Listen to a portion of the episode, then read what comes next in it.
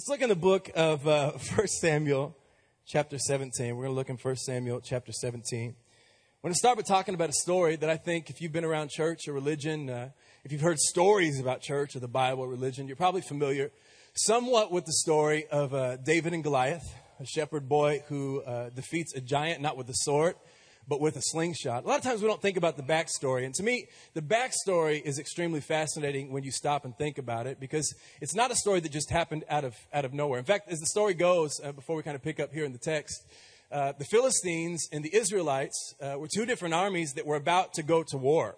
And as the story goes, they like gather together. They're like enraged and furious and ready to fight each other. They meet in this valley. Everybody's drawing their swords. They're just waiting to go at it. And as, as, as they're about to, to begin the, the, the war, every time they start to engage in war, what happens is this one Philistine giant, this, this huge guy, he stands up and he says, Hey, everybody, this is pretty stupid that we're going to go to war. Why are we going to, to make everybody die and make lots of people die? Why don't we just do this? I'm a big guy. Why don't you choose one guy from your side to come fight me? And whoever wins, the other, the other, uh, the other group becomes the servants of the other. So if we win, you got to serve us. If you win, we got to, got to serve you. Which, when you think about how the story goes, you think that everybody would be like, yeah, that's awesome. Let's do that so that I don't have to die. But actually, the opposite is true in the story. When this one giant stands up to challenge the Israelites, everybody gets stressed out. Everybody gets gets gets to uh, gets they're, they're, they're, afraid. They they start to, to look at each other and they think that they're oh God, like who is this guy that, that's challenging God's army? It's like the craziest thing because think about this. They're willing to go to war with each other, but they're not willing to take on a singular giant. Like, think about this. Time and time again, they go together. Okay, we're going to draw our swords. We're okay with going to war, but when this one giant stands up to fight, we're not okay with just taking out the one giant. And this is where we pick up the story. It's super interesting. In, the verse, in verse 25, I'll start reading. It'll take a little bit of time uh, to get through it. It says this It says, Now the Israelites have been saying, uh, Do you see how this man, this giant, this Philistine, how he keeps coming out? He comes out to defy or challenge Israel. Then they say this the king will give great wealth to the man who kills him, this giant. He will also give him his daughter in marriage, and he will exempt his family from taxes in Israel. David asked the men then, uh, standing uh, near him, What will be done for the man who kills this, this giant, this Philistine, and removes the disgrace from Israel? Who is this uncircumcised Philistine? It's like, hey, Bible, can we not use those descriptive words, right? Uncircumcised Philistine. Anyway, it, okay, now I got to explain. No, I don't want to explain. That's not, that's, you know what that is. But anyway, it's just kind of talking about somebody who wasn't in covenant relationship with God. Still weird, but okay. Uh, that he should defy the armies of the living God. And they repeated to him what they had been saying and told him. This is what will be done for the man who kills him. When David's oldest brother heard him speaking with these men, he burned with anger, which is so strange. David's brother then gets mad at David and he says, Why have you come down here? And with whom did you leave the few sheep in the wilderness? Because David was just bringing his, uh, his brother's lunch when he encounters the situation.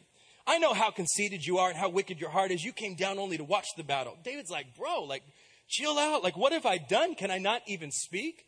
The Bible says that then he turns away to someone else and he brings up the same matter. And the men answered him as before. What David said was overheard and reported to Saul the king, and Saul sent for him. So David said to Saul the king, he said, Let no one lose heart on account of this giant, this Philistine. Your servant, me, I will go and I will fight him.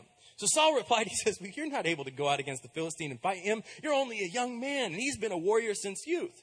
But David said to Saul, Your servant, I've been keeping my father's sheep. When a lion or a bear came and carried off a sheep from the flock, I went after it. I struck it and rescued it. I rescued the sheep from its mouth. When it turned on me, I seized it by its hair. I struck it and killed it. Your servant has killed both the lion and the bear. This uncircumcised Philistine will be like one of them because he has defied the armies of the living God. The Lord who rescued me from the paw of the lion and the paw of the bear will rescue me from the hand of this Philistine. So Saul says to David, okay, go, go ahead. Let the Lord be with you. And then the Bible says that Saul dresses him up in his own tunic. He makes David wear his armor. He puts a coat of armor on him and a bronze helmet on his head. And David, he fastened on his sword over the tunic and tried walking around. It felt strange because he wasn't used to them. He said, I can't, I can't go in these because I'm not used to them. So he takes off Saul's armor. Bible says then he took a staff in his hand, chose, chose five small stones from the stream. This is where it starts sounding familiar. He put him in his pouch, in the pouch of his shepherd bag, uh, with his sling in his hand, and he uh, approached the Philistine. Meanwhile, the Philistine, the giant, Goliath, uh, with his shield bearer in front of him, he came closer to David. He looked David over and saw that he was no more than a boy, glowing with health and handsome. And he despised him. And so David, and so he says to David, "Am I a dog that you come at me with sticks?" And the Philistine cursed David by his gods. "Come here," he said. "I'll give you, I'll give your flesh to the birds and the wild animals." The Bible's crazy. Like this is like almost R-rated, right? And David said to the Philistine. He said, You come against me with the sword, the spear, and the javelin, but I come against you in the name of the Lord Almighty, the God of the armies of Israel, whom you have defied. He continues and says, This day the Lord will deliver you into my hands, and I'll strike you down and I'll cut off your head. This very day I will give the carcasses of the Philistine army to the birds and the wild animals, and the whole world will know that there is a God in Israel. All those gathered here will know that it is not by, by the sword or the spear that the Lord saves. For the battle, hear this today, for the battle is the Lord's, and he will give all of you into our hands. As the Philistine moved closer to attack him, David ran quickly toward the battle line to meet him. Reaching into his bag and taking out a stone, he slung it and struck the Philistine on the forehead. The stone sank into his forehead, and he fell face down on the ground. I don't know if you've seen this. Uh, you guys seen this new show on Netflix called Tidying Up? Has anybody seen it? It's about like uh, so, I've got some fans in here. Yeah, it's basically about like organizing your house. There's this uh, there's this little lady, she travels around. So it's so kind of strange, but you should really watch it because it's kind of funny.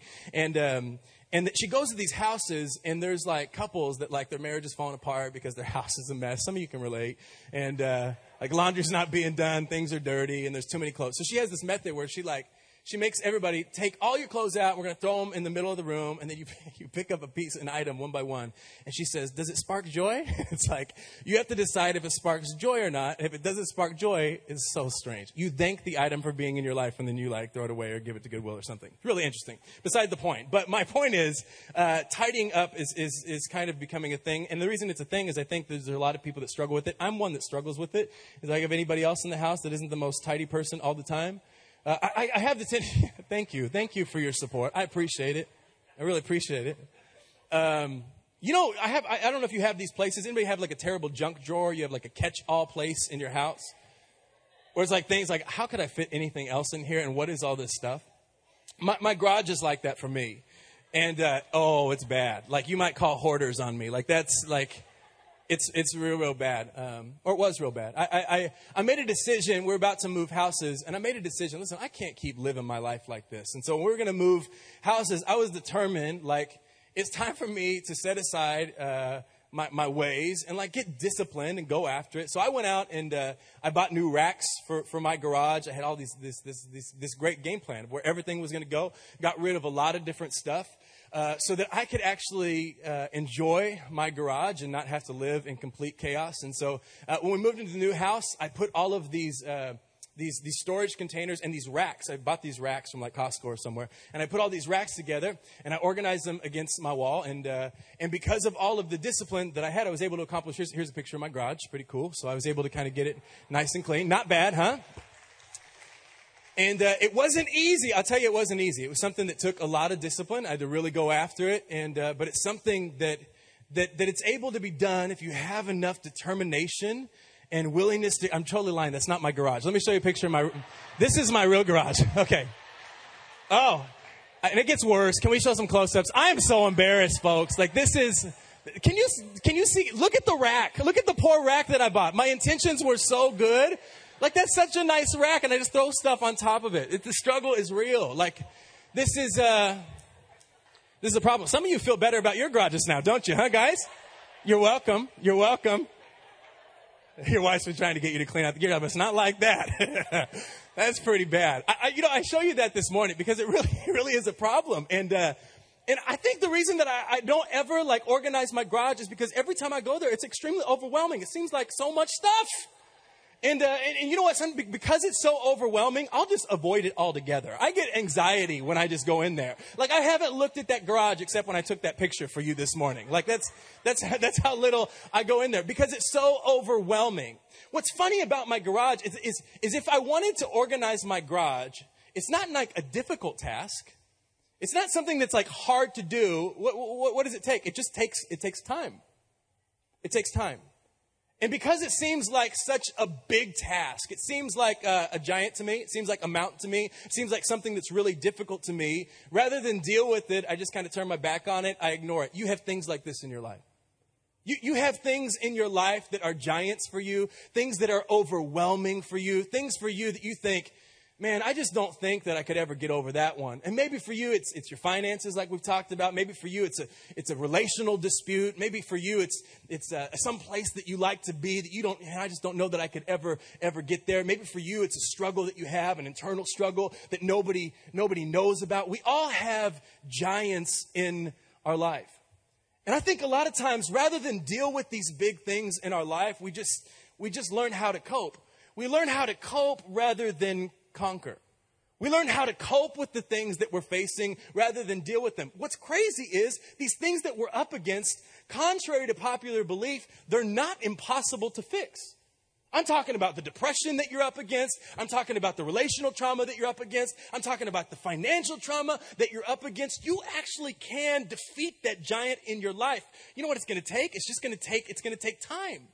But not just time, you're going to have to do the right thing with time. It's funny because in life, I think time becomes an enemy to us. This is why the story with David and Goliath, why it begins to make sense. These guys are willing to go to war. They're willing to just, let's just fight. Let's just pull out our swords and go for it. The reason I'm willing to do that is because it doesn't take any time. It's just impulse. I can go for it. We can go at it now. But if you tell me I got to face a giant, now I have to stop. Now I have to study. Now I have to figure out what type of artillery does this giant like to use? What are his tactics? How does he, how does he move? When does he throw the, the, the right jab or the left jab? When does he swing his sword? What, what type of behavior patterns does he have? If I want to defeat a giant, I actually have to slow down and I have to take time. I think so much in our lives, rather than actually go after the giants, we settle for the same life that the Israelites and the Philistine army settled for a life of stress, a life of fear, a life of anxiety, a life of insulation and isolating. And rather than take on the things that are keeping me from the life that I desire to have, I just, I just, I just cope. I just cope with them. What's funny is, is we know that if we do the right thing with time, we can accomplish some incredible results. Like when you stop and think about this, did you know that all of us could be extremely physically fit in this room? I'm talking like specimens, right? Like you could put us on the cover of a magazine if we would do what? If we would do the right thing with time. If every single person in this room, if we'd wake up every morning and go to the gym and we'd eat right, and we'd take care of our body, and we did it every single day, we'd, uh, we'd be freaking specimens. Like we'd be looking good, right? You'd want to stay home and watch YouTube naked because you'd just be so proud of yourself. But isn't that like, I mean, in, in, America, isn't that a struggle for all of us? Just, just staying physically fit? I know, I know it is. I know it is for me. Why? Because, because it, it's not instantaneous. I want to go to gym. I want to go to the gym for a week and be like yoked. You know what I mean? But it, but it doesn't work like that. You can't, you can't pop a pill and go to the gym for two weeks and have the results that you desire to have. In order to take on the big things in life, they're absolutely possible. You don't have to be limited. You don't have to cope. It's just going to take doing the right thing with time. We know, did you know that all of us in this room, we could be rich? We could be rich as we get older. How many times have you heard the story? You'll just put a certain amount of money into an account when you're young, and you just put that, put that, and you just let it accrue interest over time. You're going to be set when you get older, but most of us don't do that. Why? Because it takes it takes time. It takes doing the right thing with time to be to be able to take on the big giants in our life. And you know what? I don't think that any of us want to settle for a life that's less than. I don't think any of us in this room want to give up on our marriage. I don't think any of us in this room want to give up on our finances. I don't think any of us in this room want to actually, maybe you're here today and you're struggling with suicide because you feel depressed and you're full of anxiety. I don't think you really want to end your life. You just feel like there's no escape. We're like the, we're like the, the, the Israelites that are intimidated by this giant, not because he's difficult to kill, but because it's going to take time to figure out how to do it. Time being our friend is really, really important if you're somebody who subscribes to spiritual beliefs. Furthermore, if you decide that you're a Christian and you decide I want to do things the way that the Bible says and the way that God says, I have to really embrace the thought that what I do with time is everything. Why? Because the Bible says that as long as the earth remains, here's what's going to happen seed, time, and harvest. It says everything in life. In order to get a harvest, in other words, what is a harvest? It's, it's, it's uh, a benefit in any area of your life that you're looking for benefit. In order for your marriage to get better, seeds are going to have to be planted, time is going to have to pass, and then flourishing will happen. In order for your finances to get better, if you want to harvest in your finances, there's, there's seed that has to be planted, time has to, to go by, and things get better. Seed, time, and harvest. We're okay with, with the seed. We're okay with the, let me put, put it like this, investing. I'm okay with doing something with my time, but actually having to, to endure the test of time and do the right things with time becomes a challenge for me. I think about the passage of Scripture. Uh, where the disciples are trying to cast out a demon or something. And they're frustrated because they can't, they can't cast out this demon. And so they come to Jesus and they, they say to Jesus, they say, Hey, why can't we cast out this demon? And Jesus responds to him. And what he says to him is, He says, Because, because you don't have enough, enough faith. And he respond, he, he follows up with that. He says, if you had faith like a mustard seed, just a mustard seed amount of faith, you can move a mountain. You don't have enough faith because when it comes to our life as believers, everything works by faith. What am I talking about? What we believe, what, what, what, we, what we expect. Your belief is so very powerful. What you believe is extremely powerful. And doctors know this.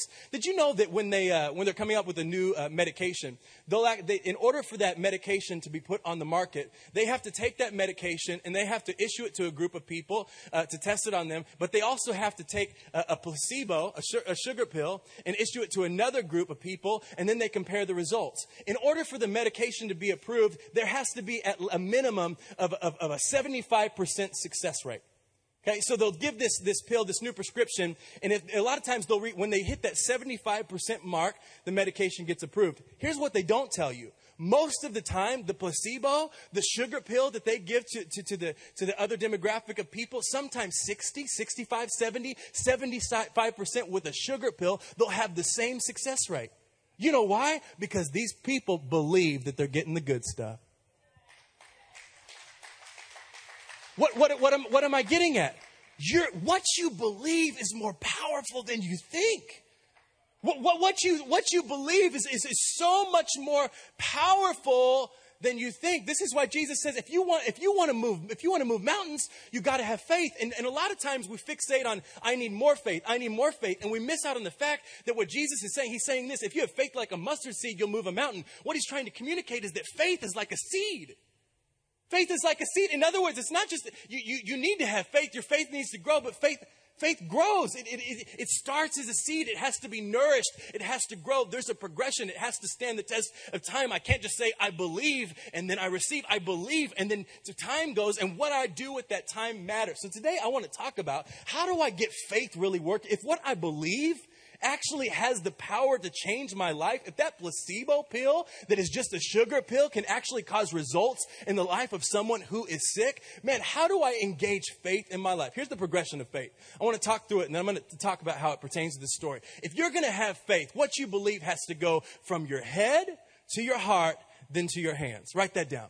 It's got to go from your head to your heart, and after it gets from your heart, then it can get into, into your hands. When you're up against the giant, man, I think it's so interesting in this, in this uh, story with David and Goliath. David shows up on the scene, but he doesn't just get at his slingshot and start going at the giant. You know what David does? He starts, okay, if I'm going to take out this giant, I got to prepare. I got to do the right thing with, with time. That means I have to get my belief going up in my head. The first thing that he does, we see in the, in the life of, uh, of David, he starts to write this down, consider he starts to consider what am, what am I doing? He starts, he starts considering alternative outcomes.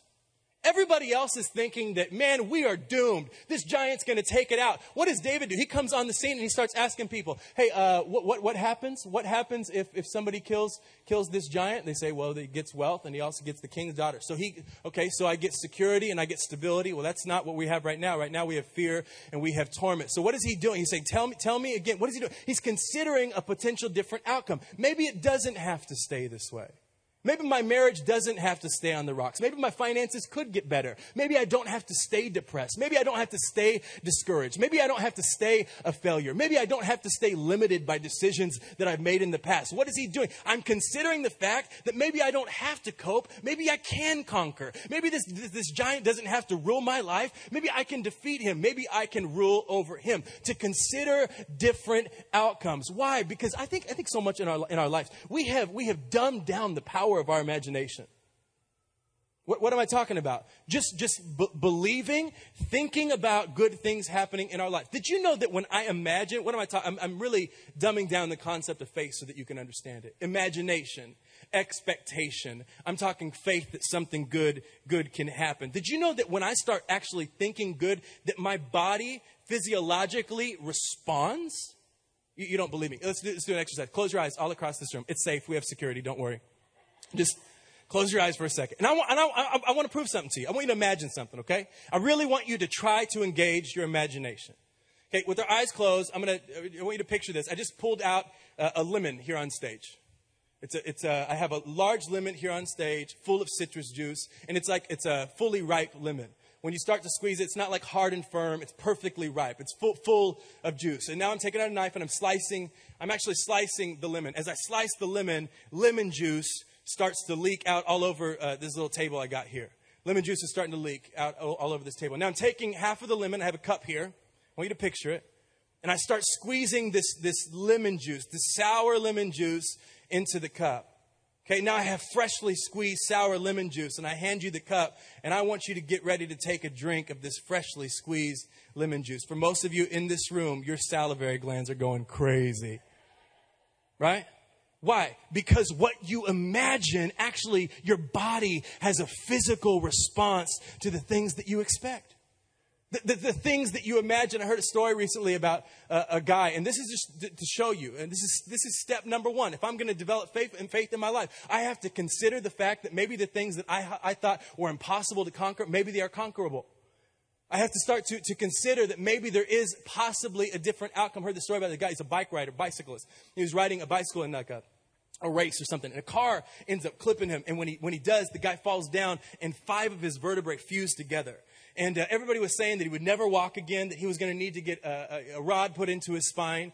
And uh, this guy was just determined that, man, I, I don't want to live my life like this. And he had been hearing about this principle, about engaging expectation, engaging faith, be- believing for something more than what is. And this guy, out of an act of discipline, he would sit in a room over and over. And he, would sit, he said he would sit two to three hours. The guy, they said, would never walk again. Two to three hours a day. And in his mind, he would just visualize his spine just, just, just, just, uh, just realigning. He would visualize his, his, uh, his vertebrae stacking properly one on top of another. He said he would get discouraged. He, his brain would get distracted and he'd have, to, he'd have to start over. But he would do this day after day and after day. And within 10 weeks, this guy was walking again. Within 12 weeks, he was riding a bicycle again. What am I talking about?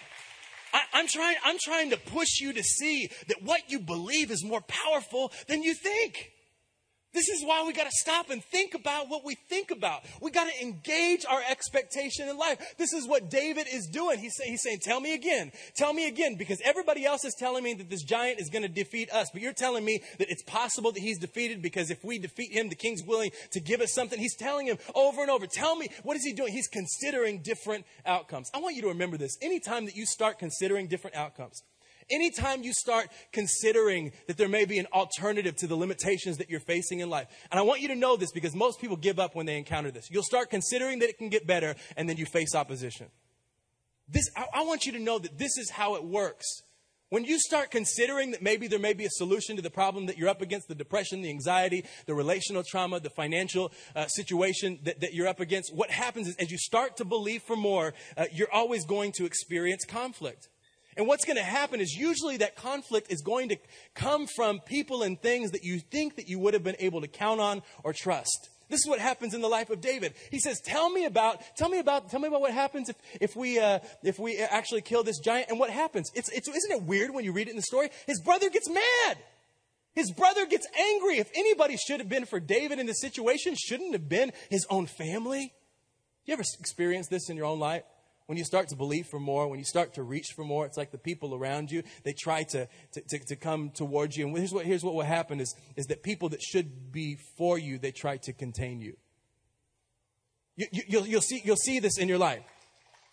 And the reason I bring it up is because I, I want you to be aware, aware of it. Because if you're not aware of it, you're going to get discouraged by it. And the crazy thing is, is, is people mean well. It's just that in our society we have so much confidence and lack. And we think that because somebody else is achieving success, that means that I can't achieve success. And so rather than fight for my own freedom, freedom, I'll try to keep you from fighting for yours.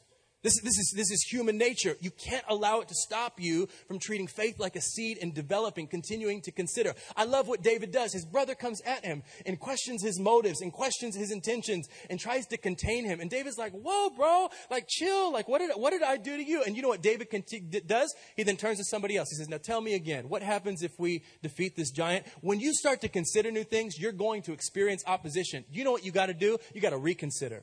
You got to consider again. You have to refuse to be deterred by the situations and the people that you are surrounded by. Man, when I experience conflict, I must reconsider. This is the step number one. I, I got to get it into my head so that I can get it into my heart. So many people, we try to fight faith from a position of just having in our head. And this is why it doesn't work. If, if your faith like a seed is developed, and the only thing that you do is get it into your head. It's just like putting a seed in the ground and covering it with dirt. Is it important? Absolutely important. But th- there's more that has to happen in order for a harvest to happen in your life. You can't just consider. The second thing you have to do is you have to commit.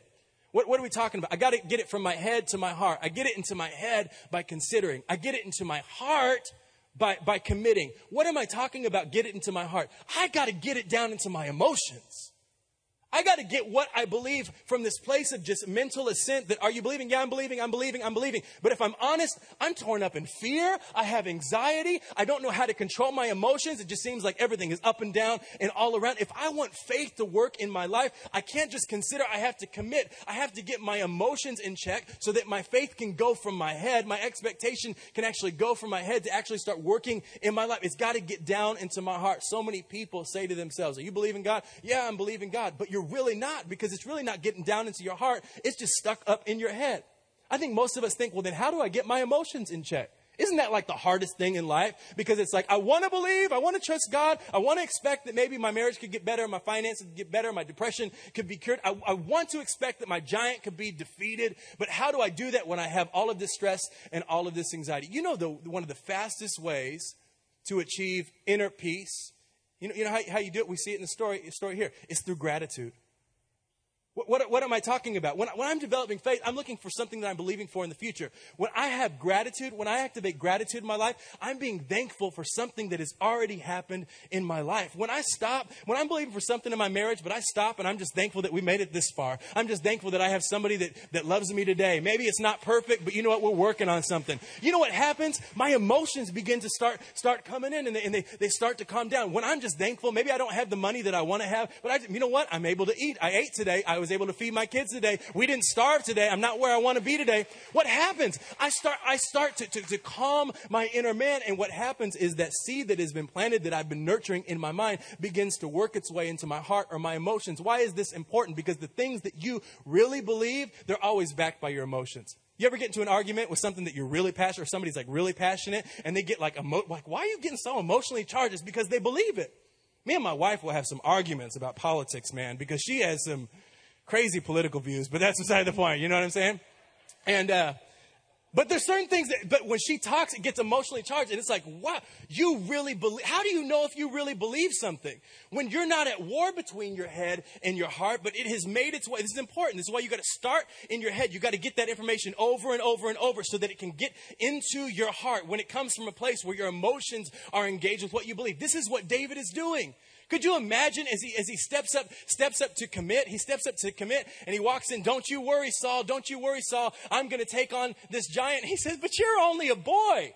I mean, think about that. We're not talking about a grown man warrior. We're talking about a kid. Can you talk, could you imagine his emotions? I just committed. What did I commit to? You're right. I, I am only a boy. And then he stops and he begins to have gratitude. What does he say? He says, yeah, but, but I've watched my father's sheep. And I've ta- God has God has graced me to take on lions, and He's graced me to take on bears, and I haven't taken on a giant yet. But when I remember, when I remember what God has brought me through, it settles my heart, it settles my mind, it settles my emotions. Some of you today, man, you, you're just, you're just plagued with anxiety. Could you just, like, I know you're trying to get somewhere. I, I know you're frustrated with your current situation, but can you just think of how far you've come? No, I'm, I'm serious. Can, can, you, can you think of what you made it through? Things that took other people out, things that should have destroyed you, things that should have destroyed your marriage, times your kids should have been killed, things that you should have been locked away uh, for forever, and here you still are. Can you just take a second and have gratitude in your heart that, man, I'm still here. I have breath in my lungs. I got blood in my veins. I got a beating heart in my chest. Look what God has done for me what happens? I start getting my heart, I start getting my emotions right. This is powerful because what? I'm doing the right thing with time. What am I trying to do? I'm trying to take down some giants. I'm trying to take down some things that, that maybe have been plaguing my life. How do, how do I do it? I got to get my mind right so that I can get my heart right. You know, you know what's crazy? Even as you start to make commitments to God, you're gonna, you're gonna continue to, you're gonna continue to experience opposition. You need to get this. You need to grasp this so that you don't throw in the towel. Because the, the, the, the people, the people that tried to, uh, in, in your life. They, they, tried, they tried to contain you. Here's, here's what, I, what I've noticed. If, they'll try to contain you when you start to consider. Uh, but when you commit, if they couldn't contain you, what they'll try to do is control you. People, if, if they can't keep you from pushing to the next level, they'll try to manipulate you as you go to the next level. This, this is what Saul does. Okay, David, if you're, if you're going to take on this giant, why don't you just go ahead and, and wear, wear my armor? If you're, if you're going to fight this fight, if you're going to fight for your marriage, here's what you need to do. This is what you need to do. Somebody who told me that you, you just told me that I need to leave them two weeks ago, and now you want to tell me what I need to do because I'm going to be staying with them. You, you couldn't contain me, so now you want to try and control me.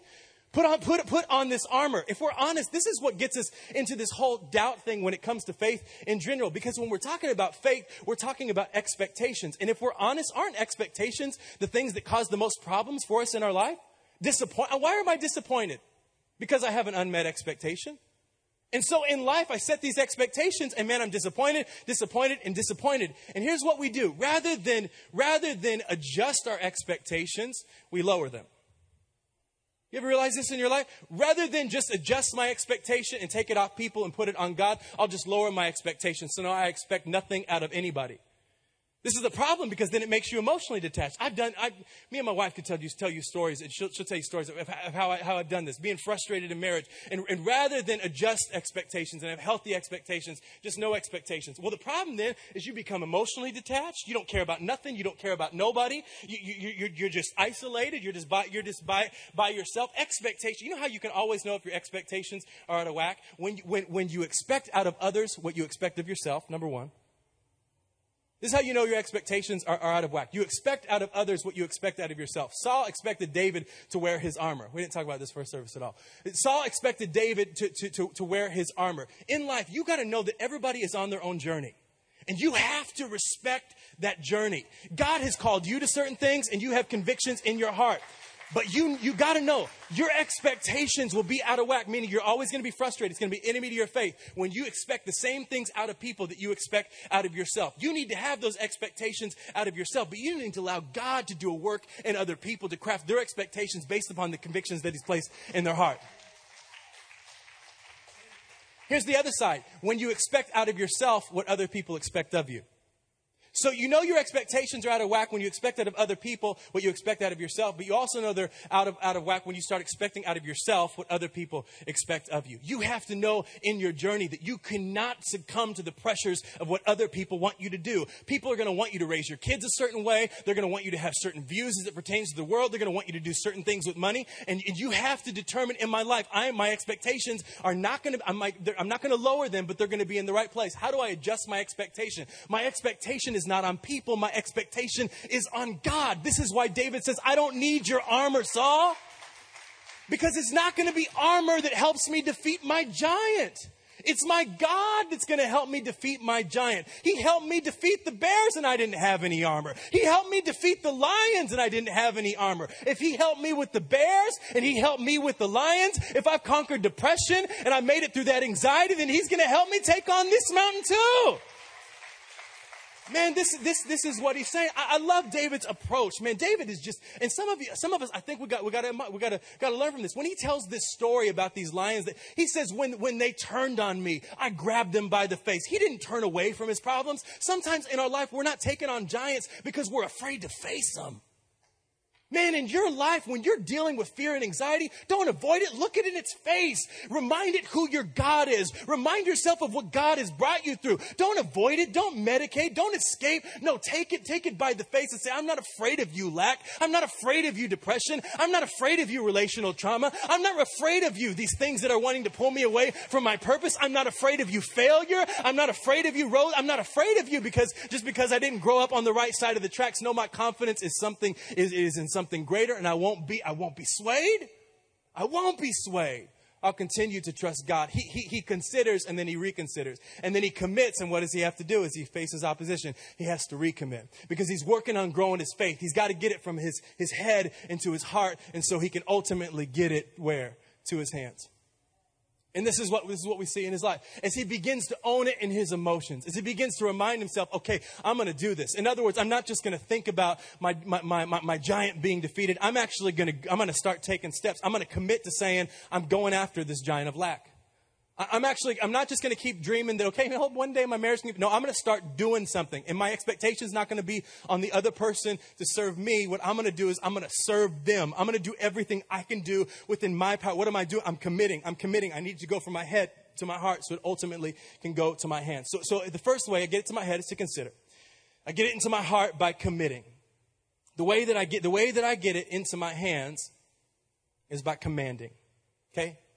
So, so I consider, I commit, and then I command. I consider, I commit, and then I command. What am I talking about? Command. I'm talking about you. At some point, once you get it from your head to your heart, you got to start taking steps. You got you got to start. You got to start acting. You got to start acting like it. You got to start moving forward. I, I love this story because as it's like game time, you hear the story of, of, of David. It's like game time. It's like, okay, we've been working on something. I started asking, started, this started off by, by, by what? Hey, tell me what happens. Tell me what happens. Tell me, okay, so he can be defeated. What am I doing? I'm getting in my, okay, so that's what's going to happen. Okay, so, so my life can be full of peace if I, if I go, I'm just starting to get my mind right. And then, then he says, okay, I'm going to, I'm going to do this. And I'm afraid, uh, yeah, but God's gotten me through a lot. And so I'm setting my emotions at ease. And now it's game time. Now I'm going to command. And so he gets ready and, and the giant's ready. And the giant starts laughing at David the, the, the, giant looks at David. He's like, you're, you're just a boy. You're going to come at me with sticks. All he's got is a slingshot and his staff in his hand. It's almost comical if you like imagine this, like a giant with a sword. The giant is so bad that he has somebody carrying his shield. Picture this in your mind.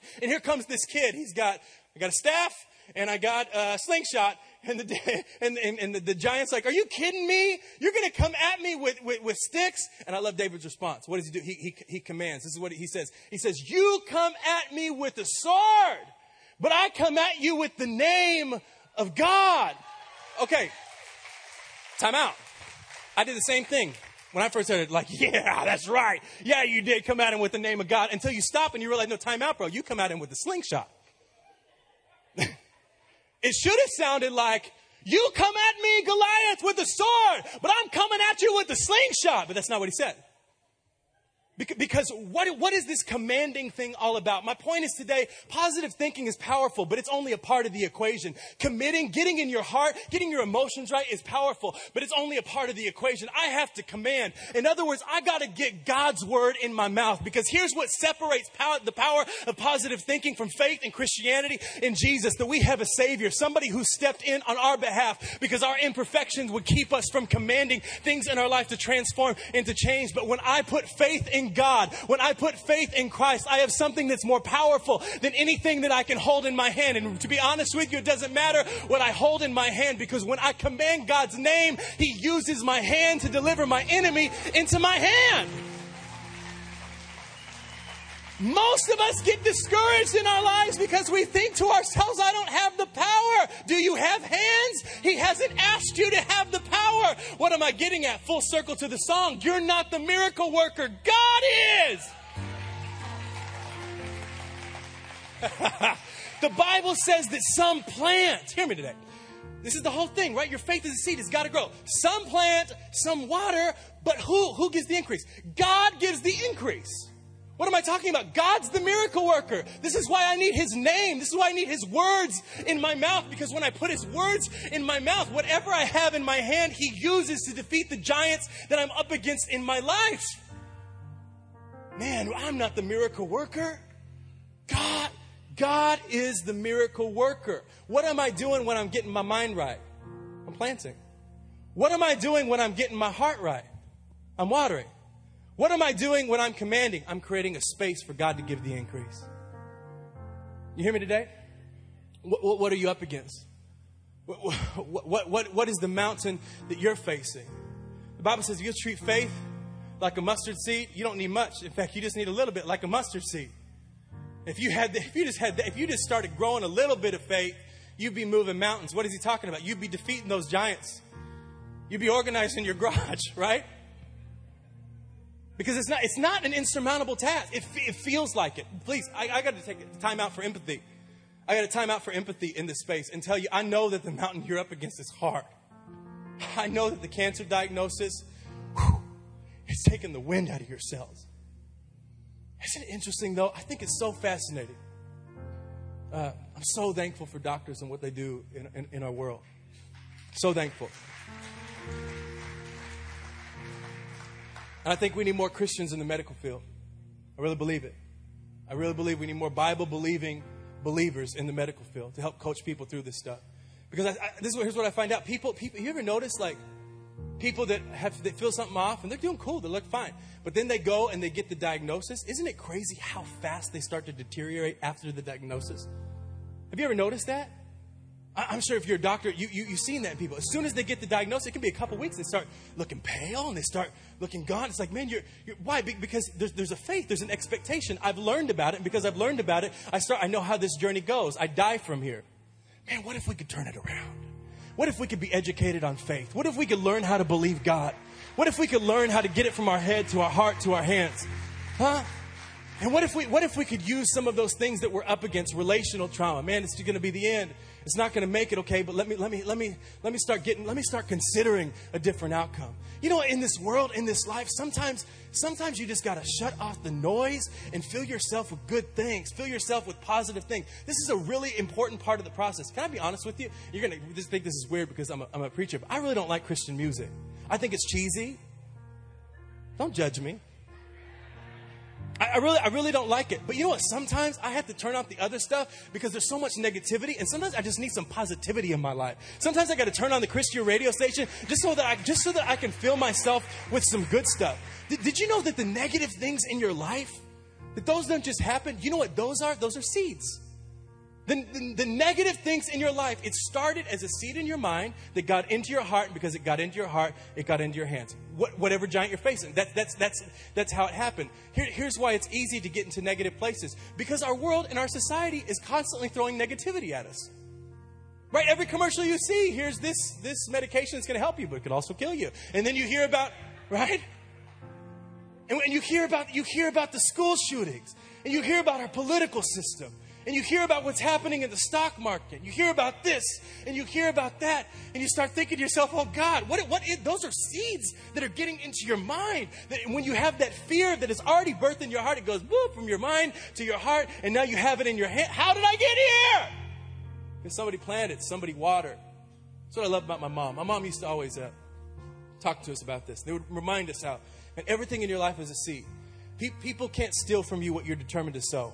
What, what, am I talking about? You, you, feel like people are, well, they're taking advantage of me. No, if you just say, I sow my life as a seed into their life. I sow my time, the thing that was stolen from me, no, I just sow it as seed. If it's a seed, then I can reap a harvest. Okay, it's a whole other message. But my parents would talk about this principle to us all the time right? Like everything is seed, everything is seed. So we pray as a family, and my mom would say, God, we just we just pray that our seed is in good ground, it continues to grow. And then she would say this: any bad seeds that have been planted in the soil of our heart, God, we just pray that there would be a crop failure over those seeds, that those seeds would not not produce. What are we talking about? Policing the things of our heart. I'm just here to tell somebody today. Some of you, you, you, you got to cut out the negativity. There's nothing wrong with the TV shows, and there's nothing wrong with with the, the songs that you like, and there's nothing wrong with the social media, but but it's feeding your soul with so much negativity and so many negative seeds, you got to stop it. And you got to surround yourself with some good people. And you got to get on some good podcasts. You got to get on some good TV to remind you who you are. Why? Because if I'm going to command, I got to have God's word in my mouth. It doesn't matter what I have in my hand as long as I have His word in my mouth. Hear me today. It doesn't matter your skill level. It doesn't matter your intellect. It doesn't matter the color of your skin or what side of the tracks you grew up upon. It doesn't matter what you have at your disposal as long as you have His word in your mouth because then God sees you. Life sees you, not predicated upon your behaviors, but predicated upon your faith in Jesus, the Lamb that was slain before the foundations of the earth, who came out of heaven and lived and died on this earth, came back from the dead. Why? So that we could be free. Free to what? To not live victim to these bullying giants in your life. What, am, what the heck are you talking? I'm talking about depression. I'm talking about your relational trauma. I'm talking about I could never because I'm talking about that giant. He came so that you could conquer that giant with what? When I get it in my head, I can get it in my heart. And if I can get it in my heart, then I believe that I can get it. I can get it in my hand.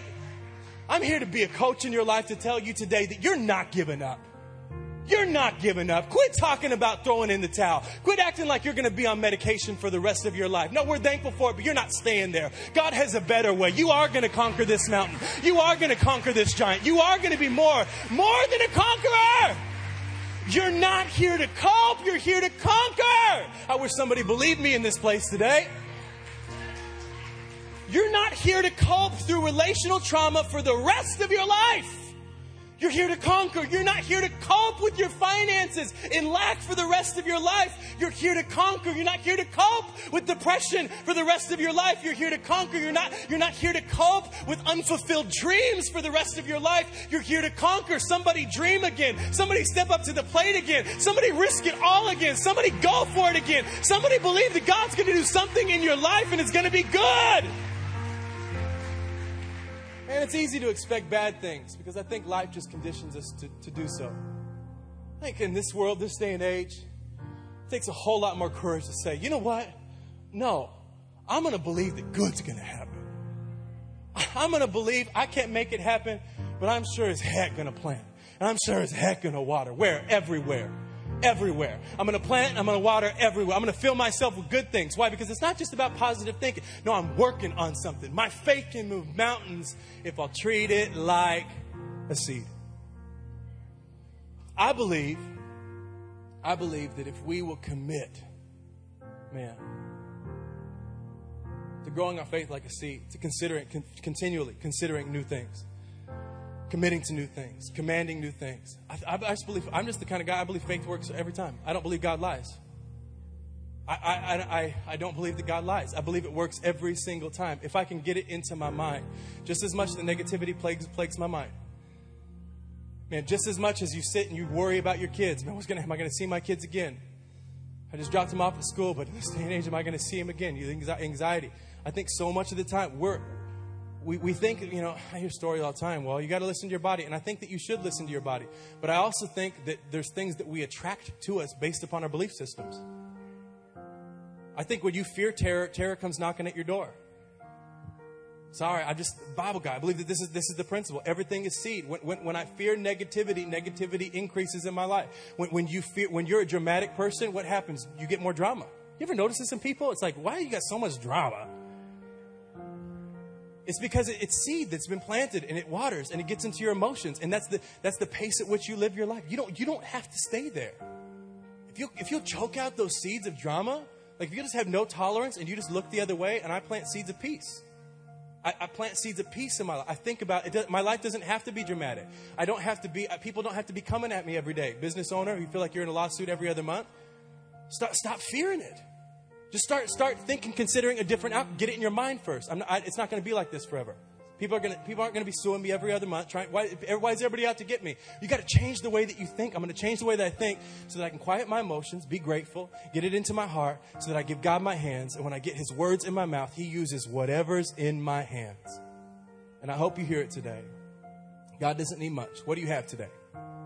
If, if all you got is brokenness, if all of you got is hopelessness, God can use even that to take down your giants if you'll commit to His process to grow your faith. What am I talking about? Expectation, belief. Your belief is powerful. Would you pray with me today? God, all across this room, all across every space. God, I ask that you would illuminate things in our heart that needs to be illuminated. That you turn on the lights in the dark rooms of our soul.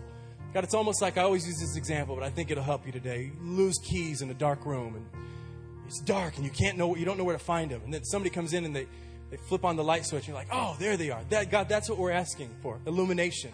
God, would you turn on the lights? Would you show us where the keys are? Would you show, show us, the, maybe some of us, it's just we got to get our mind right. Like that's where you got to start. Forget, forget the action part until you can just get your mind right. To be able to rehearse over and over, to, to, to, to consider, reconsider over and over. Some of you, you, you've been doing that. It's time to commit It's time to go after it. It's time to take steps. It's time to really go. Do you know what? Just be, you're, you're anxious and you need to be grateful because if you're grateful, then you can achieve peace in your heart. Faith can be developed in your heart. Some of you, it's time just to open your hands and go for it. Some of you, it's time to go after, go after the, the mountain. Not in your own strength, but in God's empowerment. God, in this space, even as we sing a little something, God, would you do something in our hearts just right before we go to maybe uh, help us to experience something that can change our life forever? God, in this place today, in this place today, in this place today. God, we look to you. We draw strength from you today. God, we remind ourselves that we're not the fixer, you are. Hallelujah. Somebody hear me today. You- You've been trying to force the miracle. You can't. You, you, you can't determine when. He said seed, time, harvest. How, how much time? I, I, I don't know, but you got to be committed regardless. Committed regardless. Committed regardless. God, I'm determined. I'm just going to keep planting and I'm going to keep watering. Just keep planting. Keep raise your head. Raise your head. Raise your chin. Chin up. Chin up. Chin up. Be encouraged today. Be encouraged today. Be encouraged today. It's not over. It's not over. It's dark. It's dark, but it's not over. It's difficult, but it's not. Over. You're going to make it. You're going to make it. You're going to make it. On, I dare you to open up your heart and believe that maybe God does have a way. Maybe there is a way that you don't have to be a victim to your circumstance. Maybe your giants can be defeated. You are victorious. You're not here to cope. You're here to conquer. Miracle worker.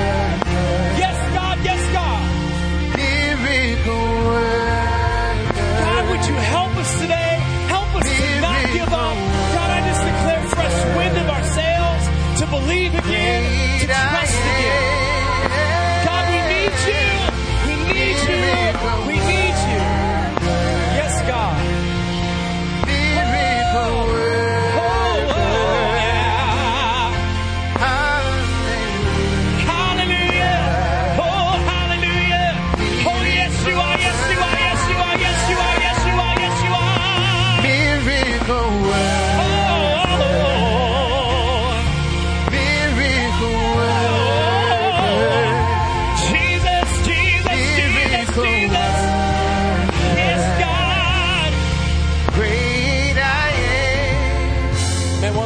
here before we go today. You never made a decision to place your faith in Jesus.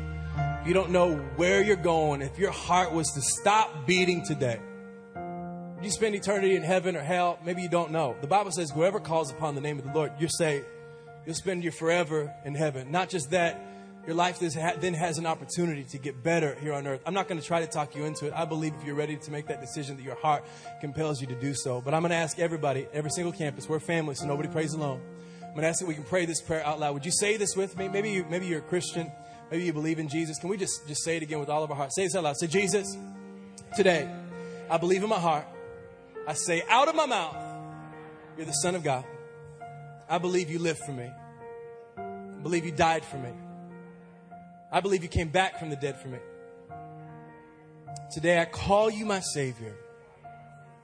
I make you my Lord. Say this. Say, Jesus, help me to live the life that you made me to live.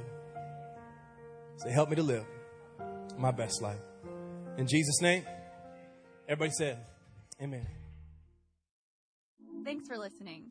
If this impacted you and you'd like to partner with us, go to celebrationchurch.cc slash give to help us reach people with the message of Jesus.